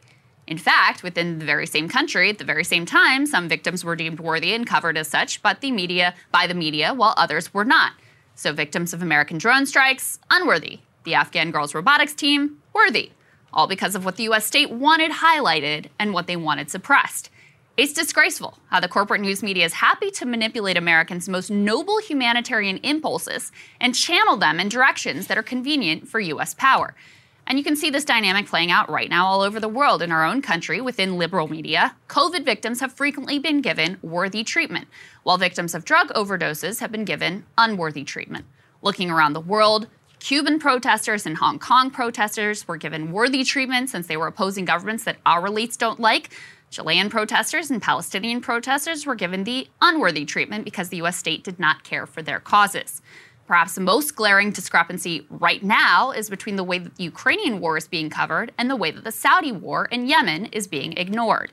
In Yemen, the U.S. has been backing our ally, Saudi Arabia, in a proxy war that has left the Yemeni population starving and completely desperate. In fact, Yemen is currently considered to be the world's worst humanitarian crisis, with millions of children in danger of starving to death. But since the US is complicit in causing this particular war and its attendant mass suffering, you don't hear a whole lot about it. On the contrary, for all the flaws of the media's coverage of the Ukraine conflict, and there are many, they have gone out of their way to treat the people suffering there with humanity. I've watched beautiful videos and read heart wrenching stories about refugees grabbing what they can and fleeing by the hundreds of thousands, about families hunkered down in parking garages, terrified for their lives and the lives of their children, about young men suddenly thrust in the middle of a war with a hastily issued government weapon and zero training. The play to tribalism. These blonde haired people are just like you, they watch Netflix. That is a technique used in the manipulation, an effective manipulation because, yes, of very real problems of racism and tribalism.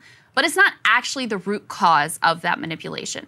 The reason they want you to see these victims as the fully worthy human beings that they are is because they're opposing one of our most significant global adversaries. Now, some make the opposite mistake of thinking that since the Ukrainian suffering is convenient for the US state, that we should not care about it whatsoever. So let me be totally clear. What's being done to Ukraine by Russia is horrible, and it is heartbreaking, and it deserves to be covered with humanity. I don't want the coverage of Ukraine to have less care and empathy. I want all wars to be given the same treatment. This is also not a call to stop covering the conflict. I believe the stakes for the world of what happens in Ukraine, as we've been laying out here today, are very, very high. We are witnessing a global great power realignment in real time, which will shape our world for decades to come. We are also watching in real time as the worst voices in American politics try to draw us into a war with a nuclear power. Those are serious, consequential topics with global implications, and they deserve thorough consideration. But when the media tries to convince you of the righteousness of a particular cause because of the humanitarian considerations, just remember all of the millions of humanitarian considerations that they care absolutely nothing about. Or, as in Palestinians, that they go out of their way to be on the wrong side of. This is my plea to you to always remember that while we should care deeply about the humanity of the Ukrainians who are suffering, their lives are not any more worthy than those of Yemenis, Afghans, Syrians, and all the peoples of the world in war torn countries and far beyond. And Saagar, you know, I think it's important here to reflect on. And if you want to hear my reaction to Krystal's monologue, become a premium subscriber today at breakingpoints.com. All right, Saagar, what are you looking at? Well, I've been thinking a lot about over the last several days. Why was I so wrong about Russia's invasion of Ukraine? Of course, I had no faith in the US intelligence community given their long track record of being flat wrong, but I think fundamentally it was this. I just simply had too much respect for Vladimir Putin. I thought he was paranoid, yes, but ultimately a, ra- a, mostly rational and logical actor driven by historical Russian concerns in the region. Yes, I saw those 180,000 troops around Ukraine, and I thought, once again, logically, if you want to extract maximum promises from the West regarding Ukrainian membership status in NATO and a credible threat is then important. But I made the mistake that a lot of people have made throughout history. Absolute power corrupts absolutely, and Putin's invasion of Ukraine is anything but logical. Let me explain. Putin's core beef with the West was that we expanded NATO outward from its original boundaries at the end of the Cold War. I think that's really fair. He drew red lines then in Ukraine and in Georgia, and he said they can never get NATO membership, and has had credible military deterrent after his campaigns in Chechnya, Abkhazia, and Georgia. Now, after he ignited the immediate crisis with the troop deployments, the president of Ukraine himself said, well, maybe NATO is just a dream. And here in Washington, the whispers were loud. And you heard the private acknowledgement that yes, Ukraine will never be a part of NATO. Putin made it clear it was a red line. If he had held off, I'm actually very certain he could have extracted a promise from Zelensky and the Ukrainian government themselves that NATO membership was off the table 100%. He could literally have gotten everything that he said he wanted. And in here in the US, people like myself would have been supportive of giving him that guarantee. But then, last week, he decided instead to not just move into eastern Ukraine, Putin greenlit a full shock and awe campaign against the entire nation from east and west by land, air, and sea. And by doing that, Putin has committed one of the most colossal follies in modern memory by a Russian leader. Firstly, this invasion has fulfilled the wildest dreams of the neocons and the warhawks in DC. U.S. views of Russia are now at 85% unfavorable, spiking to the highest level today than since the end of the Cold War. Public opinion is now on the side of the most maximal actions against Russia, short of war. He has empowered his greatest enemies in the capital. Next, Putin has awoken a sleeping giant in Europe. Donald Trump famously castigated NATO allies for not paying their fair share of 2% GDP defense spending targets. Most Western NATO countries, like France and Germany, have been sitting on their ha- hands funding their expensive welfare states, mooching off of the U.S. nuclear umbrella for almost 30 years. And now, what has Putin done? Well, he has greenlit a massive expansion of military budgets on the European continent. Europe is one fifth of world GDP. They may be lazy and mostly useless in many normal times. But when you see a massive invasion just a few hundred miles away, even the laziest people wake up. And that is what has happened. Germany, the country which has been the most reluctant to spend on defense and has even relied on Russian gas despite warnings from the West not to do so, announced yesterday they will increase GDP defense spending on defense over 2% for the first time in modern history. More so, they will build new LNG terminals in Germany to reduce reliance on Russian gas and purchase it instead from people like the United States. This is a titanic shift in German national security and energy policy that would have been unthinkable two weeks ago. Putin has now accelerated higher defense spending on the continent, even amongst the biggest doves in Europe, and he has pushed his largest European customer into the hands of the West. Just as reliant as Germany is on Russian gas, it is also true that the Russians are as reliant on German cash. And then finally, and the worst development for peace is this Putin has now ensured a permanent U.S. and Western deployment to NATO. President Biden sent an additional 7,000 troops to Germany, replacing several thousand troops who were then sent to the furthest east of the NATO alliance. Furthermore, Chancellor Scholz, in his speech pledging more defense spending, also indicated Germany will be sending more troops to the eastern flank of NATO. This is all but now ensured for literally years to come.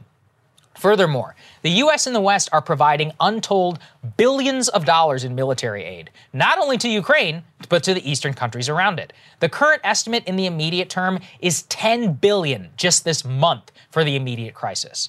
That does not even mention the absolutely massive military budget, which is going to make our current one look tiny in comparison when the next appropriation cycle comes up. So let's all sum this up.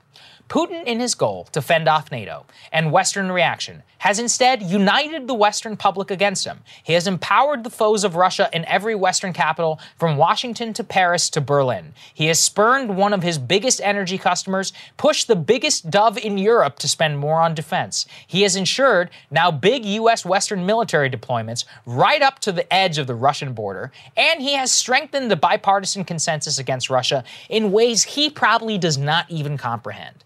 Add on top of that, he has now invited the most harsh and strict sanctions against Russia that we have ever seen applied in the West. He ensures financial ruin for many of his citizens, travel bans, a massive hit to the quality of life of Russians, an economic depression, the likes of which Russia has not seen in decades, geopolitical isolation, save for a tentative ally in the Chinese. And I have not even mentioned this invasion ain't going so well so that far, given the high death toll amongst his soldiers.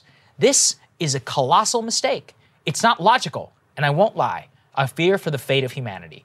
This was the action of a person who abandoned rationality, and in his hands is one of the largest nuclear arsenals in the history of mankind.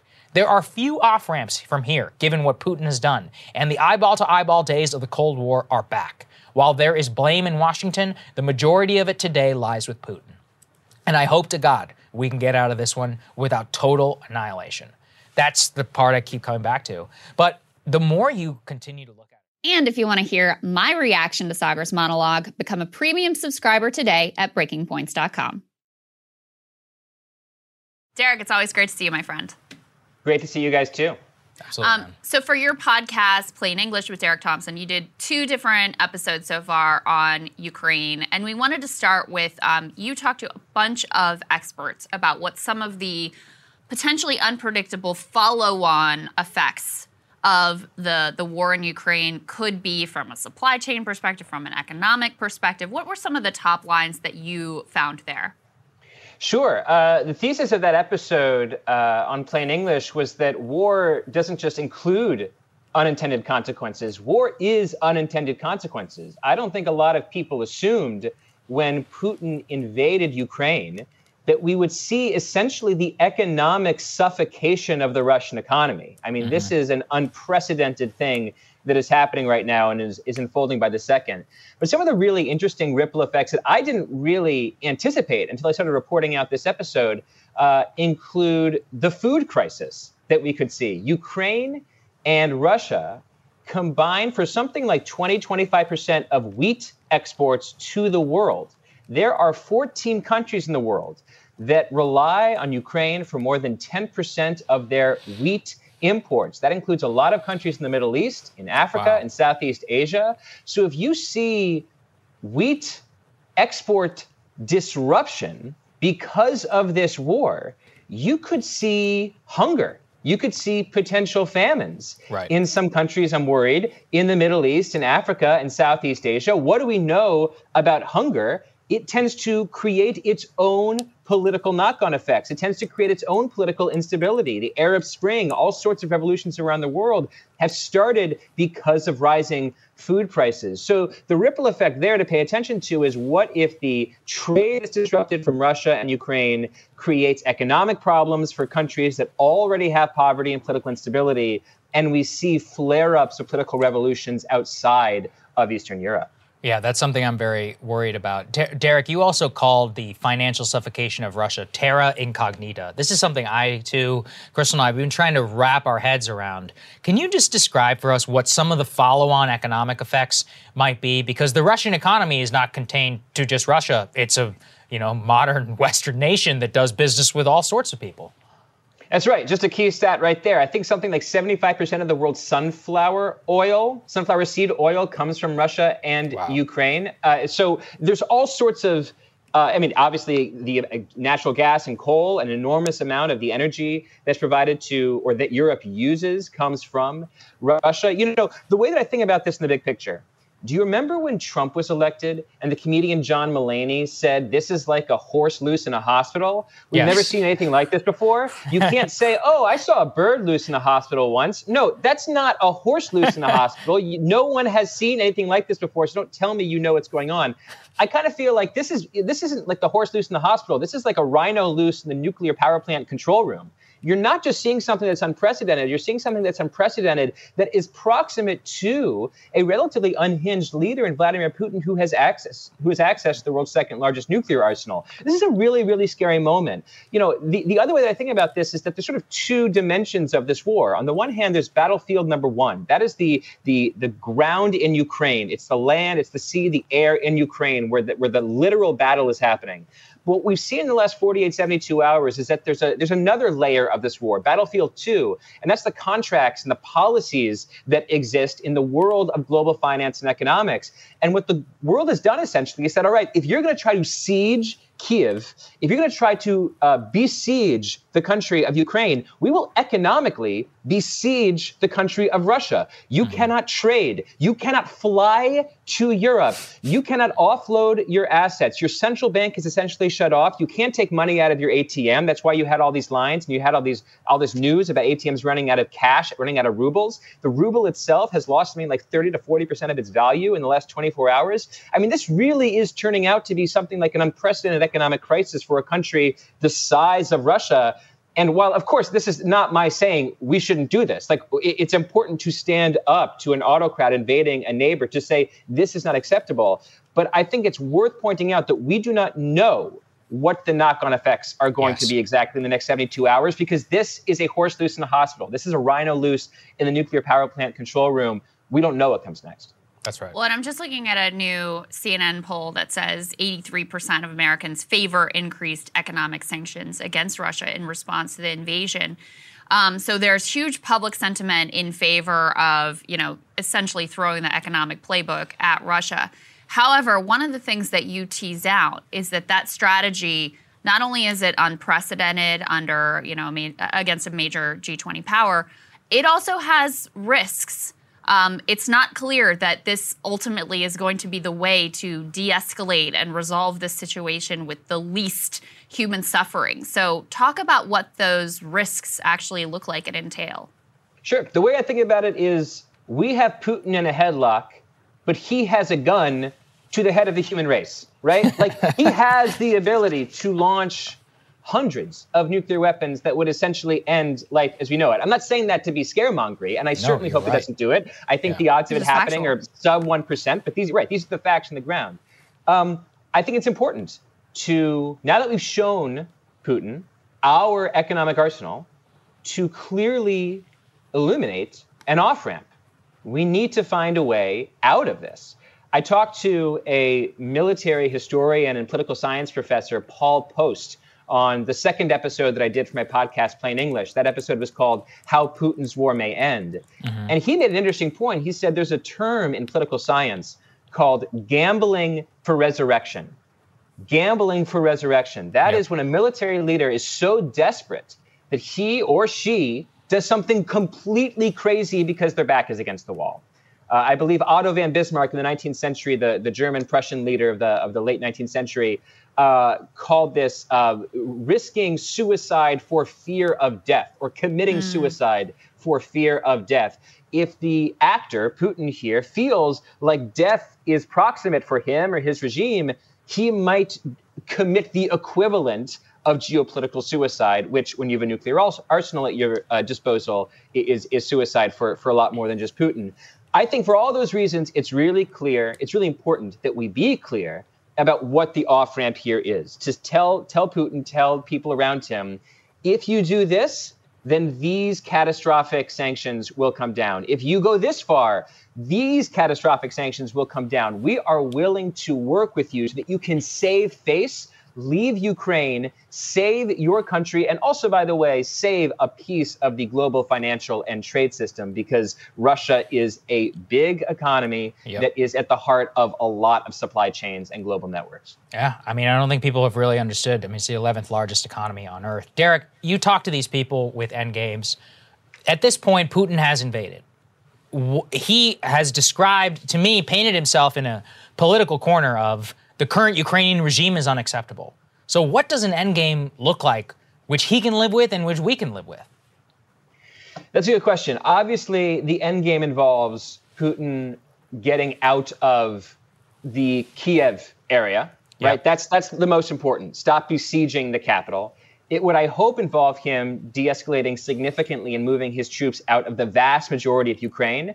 I'm a little bit concerned about uh, the U.S. asking for something like uh, removal of Russian troops from Crimea. I'm, I'm not a military expert here. I'm just saying if you ask for the uh, for Putin to essentially give back to Ukraine more than it had before the invasion, I don't. I, I I worry about that extending the length of of the of the war. I'm not sure what the best move there is, but uh, my thesis here is if we can get back to status quo ante 10 days ago, status quo Mhm. ante two weeks ago, um, that would be a win for a lot of people. It would allow Putin to save a certain amount of face. It would certainly save uh, the tens of millions of people who are a part of the Russian economy. It would save an aspect of the global financial system. Um, and it would potentially save Europe uh, from catastrophic uh, in- uh, escalation in penalties that might, or escalation in sanctions that might include Russia shutting off uh, natural gas to Europe uh, during a cold uh, fe- late February, early March period. So um, I, I, I think I think that probably has to be on the table for sure. That's well said. What did your uh, military historian say about what he saw Putin's ultimate objectives here being? Because, I mean, obviously he's completely invaded Ukraine from by all directions and all methods possible. Is he planning to stay in Ukraine? Is he planning to have a puppet government? Is he planning to occupy Ukraine the way that we did uh, Iraq? What does this ultimate endgame look like? Right. So we talked about five scenarios. I'm not going to walk through all 5 scenarios, but I will say that scenario three was what Professor Poast called annexation. That basically means the conquest of Ukraine um, and something like the end of the state, the independent state of Ukraine, Ukraine being folded into an expanded Russian empire. That was the goal of Putin, say five, six days ago, whenever this war started, what even is time. I think he Poast said that he imagined Putin had likely downscaled his ambition towards setting up a puppet government in Kiev, conquering Kiev itself, holding Kiev with maybe you know uh, uh, several tens of thousands of Russian troops, and essentially running Ukraine as an extension of the Russian Empire without conquering the entire country. At this point, uh, given the bravery of the Ukrainian army, given what seems to be the suffering of Russian forces, I saw a statistic. I don't want to suggest that this is obviously true. I think it may have come from the Ukrainian government, and they have their own reason to exaggerate the cost to Russia. But it suggested that something like 4,500 Russian soldiers have died in the first four or five days of fighting.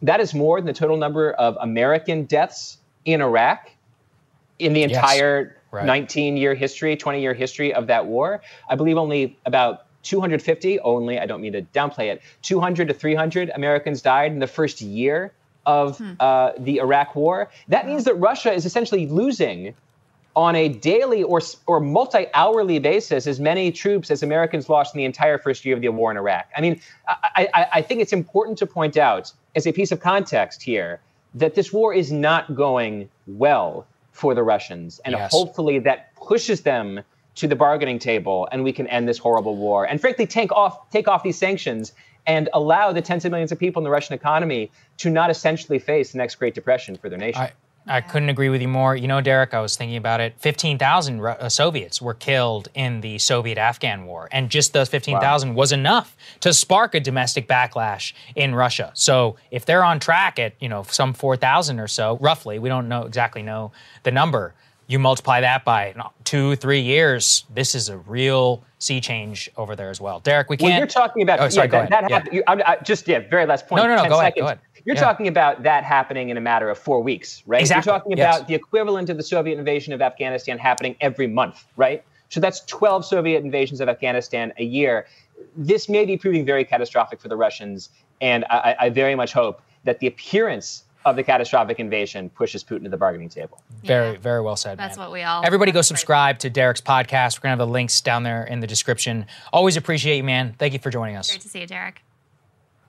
Thank you guys so much for watching. I can't appreciate more. I mean, in these times, it's it's crazy. We both feel like we're like, oh my god, we have so much information that we have to break down. But look, that's why we do what we do. We can't do it without your support. We have a ton of new partnerships. I hope you guys saw. James Lee made his debut on the program. We have Matt Stoller. We have uh, the Daily Poster. We got two more coming down the Mhm. pipeline. So I think, uh, or no, three more actually. So we'll have six active partnerships. All of that is enabled by you and your support for us with the premium membership. It gives us the editing power, the graphics power, and all that to support content which we love and to bring you as much as we uh, possibly can. You know, we were worrying. We're like, is this too much? But the more we post, the more you guys watch. So look, I, we will continue to do as you ask. Yeah, Yeah. and um, part of our goal with those partnerships is, you know, it enables us to have really high quality content for you. So we're not just putting up stuff to put up stuff. Exactly. I really recommend if you guys have a chance, um, if you haven't watched it already, go check out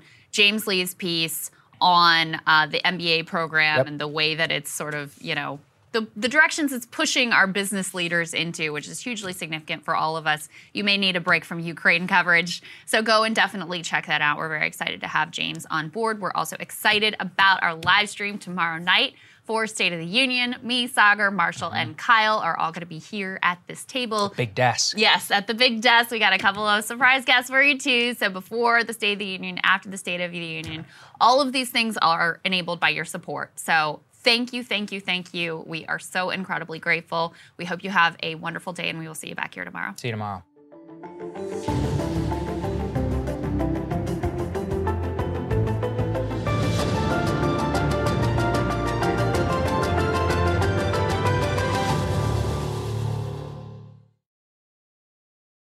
Something that makes me crazy is when people say, well, I had this career before, but it was a waste. And that's where the perspective shift comes that it's not a waste, that everything you've done has built you to where you are now.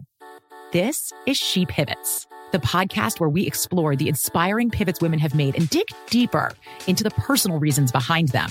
Join me, Emily Tish Sussman, every Wednesday on She Pivots. Listen to She Pivots on the iHeartRadio app, Apple Podcasts, or wherever you get your podcasts. The Big Take from Bloomberg News brings you what's shaping the world's economies with the smartest and best informed business reporters around the world. We cover the stories behind what's moving money and markets. and help you understand what's happening, what it means, and why it matters every afternoon. I'm Sarah Holder. I'm Saleha Mohsin. And I'm David Gura. Listen to The Big Take on the iHeartRadio app, Apple Podcasts, or wherever you get your podcasts. I'm Saleha Mohsin, and I've covered economic policy for years and reported on how it impacts people across the United States. In 2016, I saw how voters were leaning towards Trump and how so many Americans felt misunderstood by Washington. So I started The Big Take DC we dig into how money, politics, and power shape government and the consequences for voters. With new episodes every Thursday, you can listen to the Big Take DC on the iHeartRadio app, Apple Podcasts, or wherever you get your podcasts.